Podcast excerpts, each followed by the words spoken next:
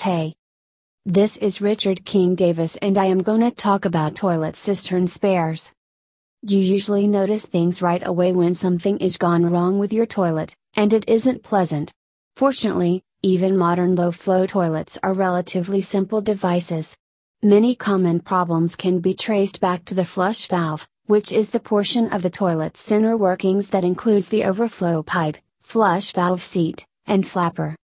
The flush valve, overflow tube, fill valve, and some other toilet cistern parts have been immersed in around 1.5 to 2 gallons of water inside your toilet tank for years.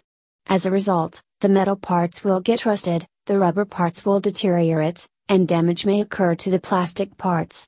All such things wreak havoc on your toilet and sometimes upsurge your water bill.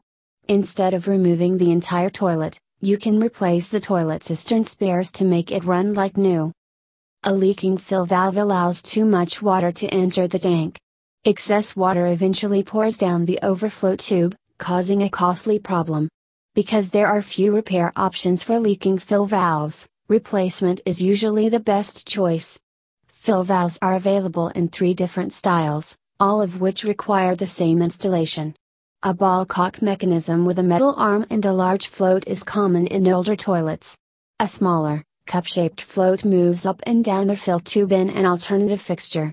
The other type is pressure sensitive, almost flat, and installed near the tank's bottom. The float cup valve in a flushing toilet is designed to maintain the water level in the bathroom by sliding up and down on the ball cock assembly's shaft. If it is not positioned correctly or gets stuck, then the water in the toilet will run constantly. Adjusting the float cup valve can fix most problems, but replacement is necessary if there is a leak in the float cup valve. The float cup valve is part of the ballcock assembly in a toilet. It is intended to keep the water level in the bathroom constant by sliding up and down on the shaft of the ballcock assembly. If it is not positioned correctly or becomes stuck, the water in the toilet will run continuously, or the tank will not fill as it should. Most problems can be resolved by adjusting the float cup valve, but replacement is required if there is a leak in the float cup valve. The majority of toilet models use a plastic fill valve assembly with a float cup. These units do not rust like older models' metal ballcock valves, but the rubber seal in it can wear out. Furthermore, water contamination can become lodged between the seal and the valve. Either of these conditions causes the valve to malfunction and make the toilet running continuously, or sometimes the valve makes noise as the tank fills. Replacing or repairing the concerned toilet cistern spares can be a way to get things fixed. The toilet cistern spares can be purchased separately or as a set available in repair kits.